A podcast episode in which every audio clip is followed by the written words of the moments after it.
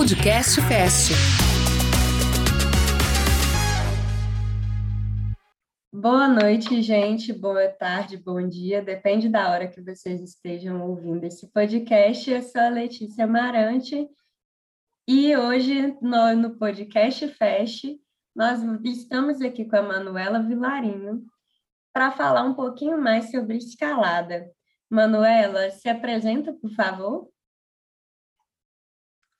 Boa noite, boa tarde, bom dia, todo mundo, prazer estar aqui com vocês, obrigada pelo convite, Letícia.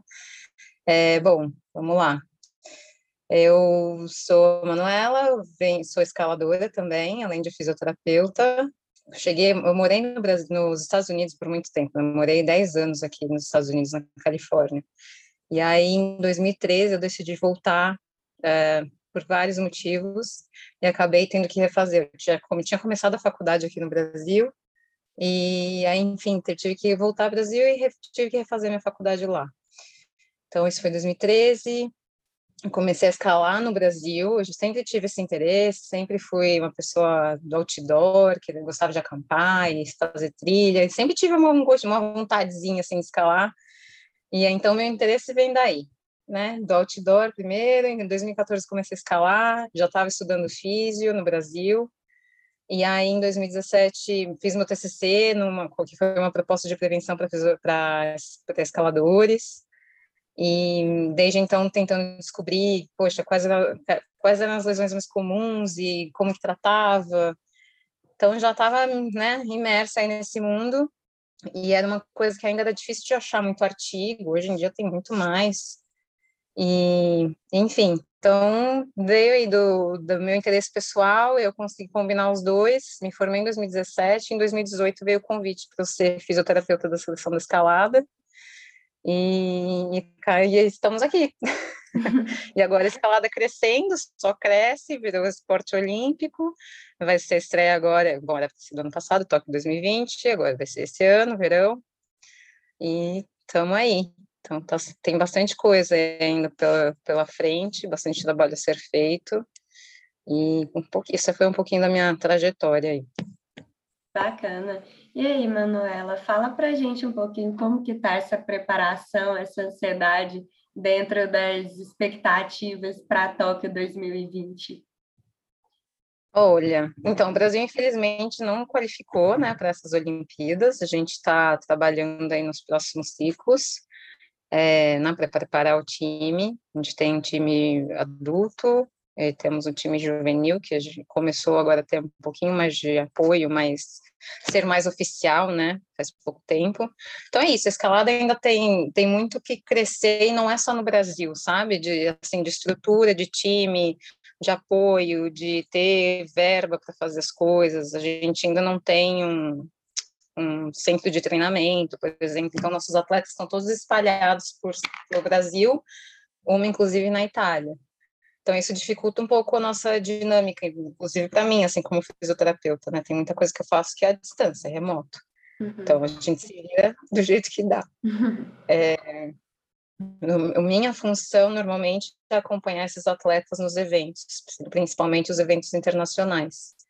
É, então, assim, a preparação eu acho que a expectativa agora para Tóquio é ver como que o público vai reagir, como que os, os atletas está sendo incrível, né? Tipo, acho que a escalada é um esporte muito único, muito especial, onde são pessoas que, é, óbvio, atletas, mas que não, não tinham, não sei se eles já imaginaram que o esporte ia se tornar olímpico um dia, sabe?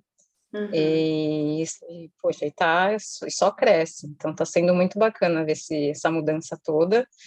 E o, o modelo. Então, assim, na escalada são várias modalidades, né? São as três que estão participando das Olimpíadas é o lead. Pensa assim, vamos lá, já posso entrar nesse, nesse aspecto de como funciona? Pode sim. Porque, então, você imagina assim, são todas vão ser escaladas verticais, a pessoa vai subir uma parede.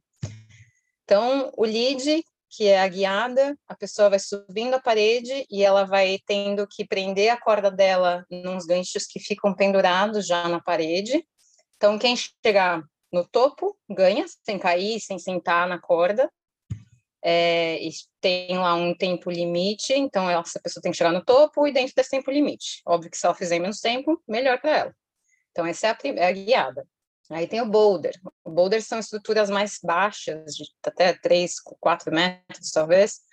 E aí a pessoa tem quatro minutos para resolver um problema. Então, o problema é mais curto, mas normalmente são mais desafiadores, muita explosão, enfim, é, são mais dinâmicos. A gente até brinca, parece um parkour de vez em quando.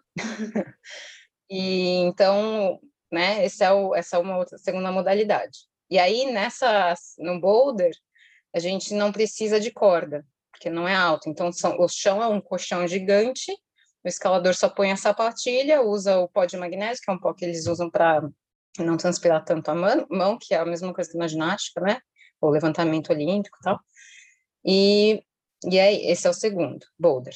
Aí tem o speed, que é velocidade, que aí é sempre a mesma rota, então é sempre a mesma via, são sempre as mesmas agarras, e aí o cara tem que escalar o mais rápido possível.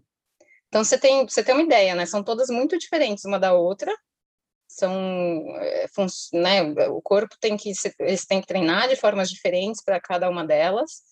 E essa primeira Olimpíada em 2020, é, né, 2020 ela será um modelo combinado. Então os atletas têm que passar por todas essas modalidades. E aí eles vão ter um overall né? Um, uma pontuação overall que vai lá dar medalha né de ouro prata bronze uhum. então é, e ele, acho que no começo teve muita crítica, e, bom, tem até hoje, e para país eles já estão mudando, eles já estão separando essas modalidades, porque realmente, para um atleta treinar tudo isso e passar por tudo isso em tão pouco tempo, né, a gente vê nos mundiais, eles ficam exaustos. É hum. muito, é, dificulta muito, assim, o treino, a demanda, tudo. Então, é mais ou menos por aí. Então, no Brasil, dessa vez a gente vai assistir, vai aprender, vai torcer para os nossos favoritos mas esperamos que em breve a gente consiga qualificar também. Estamos trabalhando para isso. Tomara. É. Bom, é bacana. Assim, a escalada é um esporte completamente diferente dos outros, né? É, eu vejo muito que são musculaturas bem diferentes, são é, formas diferentes de se trabalhar, e eu queria ver sua visão, como funciona isso, o que você tem que é, o, o, ter o olhar clínico de forma diferente, como funciona isso para você? É, a escalada realmente, no, no, comparado aos outros esportes, assim, é, pensando em você, se você olhar, você tem que procurar vídeos assim para ver o quanto eles se, quão, quão pequenas são as agarras que às vezes eles têm que segurar, segurar o corpo do peso, sabe? Então é um negócio que você vai usar todo músculo, todos os músculos do seu corpo. Tipo, não, não consigo falar que tem ah, uma musculatura, um, um, é, um conjunto, alguns músculos específicos. Não é, mas assim, talvez um dia já tenha sido, mas óbvio que a gente usa muito mais as mãos, os dedos, né, que são coisas que vão é, se adaptando ao longo do tempo, né, as estruturas é, estabilizadores passivos, o deligamento, as articulações, é, tudo vai, é, vai passando por adaptações, isso demora. Bom, Manuela, agora conta pra gente sobre o papel do fisioterapeuta dentre as diferentes modalidades do. É importante entender ou saber como, né? Como escalador, eu acho que isso me ajuda muito a entender o tipo de força que eles têm que fazer, é, alguns, alguns, alguns meca, mecanismos de que eles têm que fazer um movimento e às vezes é, é um movimento que não é legal para o corpo, mas eles têm que fazer, eles vão fazer e vão usar. A gente tenta pedir para guardar esses movimentos muito perigosos, assim, para, né, quando realmente precisa. Mas eu não, é, eu acho que como todo mundo treina tudo, a gente tem que estar tá sempre alerta qualquer coisa. Tipo, esses dias, vai, um exemplo, uma atleta estava treinando muito, focada muito em speed. Aí veio com uma dor, é, primeiro meta, falei, ué, cabeça do primeiro meta, só no pé direito. Falei, tá. E aí você vai olhar o movimento que ela tem que fazer para o speed, ela tinha que dar umas pedaladas assim na parede com força, ela batia o pé, só o pé direito com muita força para subir. Ah, olha, e aí a gente conseguiu ver uma vinha a competição logo em seguida, tal. Então, eu acho que esse olhar específico, né, análise do movimento, é, isso ajuda muito. E no final, para esse caso, a gente conseguiu comprar. Eu fiquei pensando, gente, quem mais que fica apoiado na bailarina. A bailarina fica muito apoiada no, na cabeça do meta e tal. Aí a gente comprou mais uma, ela comprou uma coisinha de silicone, uma acolchoadinha de silicone que bailarina usa na, na sapatilha. E foi perfeito. Eu falei, nossa, e aí eu até conversando com uma colega que trata bailarinos, dançarinos, falei, deve ter alguma coisa, ela falou, tem, lógico que tem. Falei, então perfeito, pronto. Então rola né, esse intercâmbio entre outros esportes. Então, é assim, mas eu Acho que não dá. Não, é, cada modalidade, acho que a gente tem que ter um conhecimento, ou pelo menos estudar, acho que qualquer físico que for olhar vídeo vai sacar, né? Que o boulder é muito mais explosivo, bom, o speed também, e o lead é mais de resistência. Mas é, e aí por aí vai é, dentro dessas diferenças de, das modalidades, quais, quais você acha assim, que são diferenças principais, primordiais para você estar tá atuando como fisioterapeuta? Uh, bom, eu acho que o meu papel é estar tá sempre alerta aí ao controle de Bom, meu e do preparador físico, né? Acho que a gente faz aí um trabalho em conjunto. É estar tá alerta a, a aumento de carga, tipo, não só, né, preparando esse atleta, adaptando ele para ele estar tá preparado para o boulder, por exemplo, que ele vai fazer muito salto, muita explosão e onde ele vai cair no colchão de jeitos estranhos, né? Então ele tem que estar tá com esse treinamento todo em dia, tanto de a gente pensa que a escalada é só braço, né, só ombro, mão e punho, e dedo, não é, tipo, é muito, também, cada vez mais a gente vê lesão de joelho, torno, tornozelo especialmente por causa das quedas, né, que eu acho que é o mais comum, o colchão e a sapatilha fica bem apertada no pé, é, o lead eu acho que ainda é mais, é, mais resistência, então os atletas precisam fazer treinos mais longos, e, poxa, eu acho que é uma. Tem que rolar essa comunicação entre todos os envolvidos ali no treinamento do, do atleta, né, para a gente saber é, se tem alguma coisa começando a aparecer, alguma queixa, que isso não é aquela queixa só de ter forçado um pouquinho no treino, uma queixa que está está persistindo um pouquinho mais. Então essa comunicação multi interdisciplinar é muito importante e também a educação do atleta, né? Para ele saber, a gente quer que ele treine duro, quer que dê sangue, mas não, pera lá, calma. É, então educando ele em, no autoconhecimento, autocuidado, e também em eh, recuperação, né? Tipo sono de qualidade, alimentação, tudo isso. Que ainda também é uma outra coisa que no Brasil a realidade, eu acho que agora está começando a mudar um pouquinho, os atletas estão conseguindo um pouco mais de ou patrocínio ou apoio, então eles estão conseguindo focar, dedicar mais o tempo deles aos treinos e escalada, porque até então todo mundo trabalhava, não deve ser só uma realidade da escalada, mas todo mundo trabalha e e treina, por exemplo. Então fica um pouco mais puxado, né? Não é um atleta que consegue se dedicar só para aquilo. Então treinar, comer, dormir, é, ter acompanhamento na Nutri. Então é um pouquinho desafiador nesse sentido. E eu acho que no, o meu papel é esse, eu acho que é acompanhá-los, guiá-los, a gente tentando achar o melhor. Cada um vai responder de um jeito, cada um vai responder a um treino, vai, cada um vai precisar de um tempo de descanso. Então, é, eu gosto de, de, atuar dessa forma, né, individualizada, é, conforme dá para fazer. Quanto a gente puder fazer dessa forma, vai ser assim. E porque cada corpo é de um jeito. Então, acho que cada um cada um responde de uma maneira. Então, basicamente é isso. Bacana. Manu, agora você falou e puxou o gancho aí sobre lesões, e eu queria saber como que são as lesões na escalada, quais são as lesões que você mais vê e como que funciona esse tratamento, essa reabilitação entre lesões e temporadas. Ok.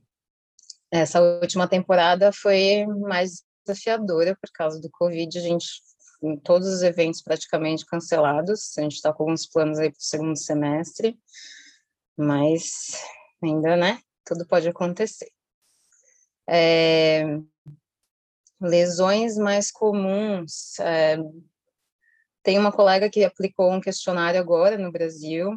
É, se eu não me engano, acho que tornozelo, tornozelo foi muito alto. Para mim, até então, era ombro, é, dedos, ombro, eram os principais. É, eu ainda na prática atendo muito isso, né? E dedos vai de polia, de ruptura de polia, ruptura parcial, até é, tendinopatia, um, capsulite, capsulite é, então depende. Ah, tipo, um exemplo, a tendinopatia a gente vai controlar com carga. Ah, o atleta, às vezes, na, tipo, off, sem, fora de temporada, ele vai escalar mais boulder, é fora, desculpa, ele vai escalar mais outdoor. Fora, não tem, ah, acabou o campeonato, tal, tá de férias, mas eles vão continuar escalando, né? Eles não param. É a paixão e vão fazer, vão fazer. Só que eles vão outdoor. Então, o que, que muda? Ah, o cara escalando na rocha, na pedra, ele, você não vai é, tantas vezes seguidas, né? Tem todo a pele fica machucada por causa da rocha, da pedra, do contato. Então você acaba diminuindo um pouco o seu volume. Às vezes a intensidade mantém, mas diminui bastante o volume. E aí quando a gente retorna aos treinos, muitas vezes o volume aumenta e aí o tendão tipo não não está preparado para lidar com aquilo, né? Com aquele aumento de volume repentino. Então, essa é um, uma coisa até que comum que acontece.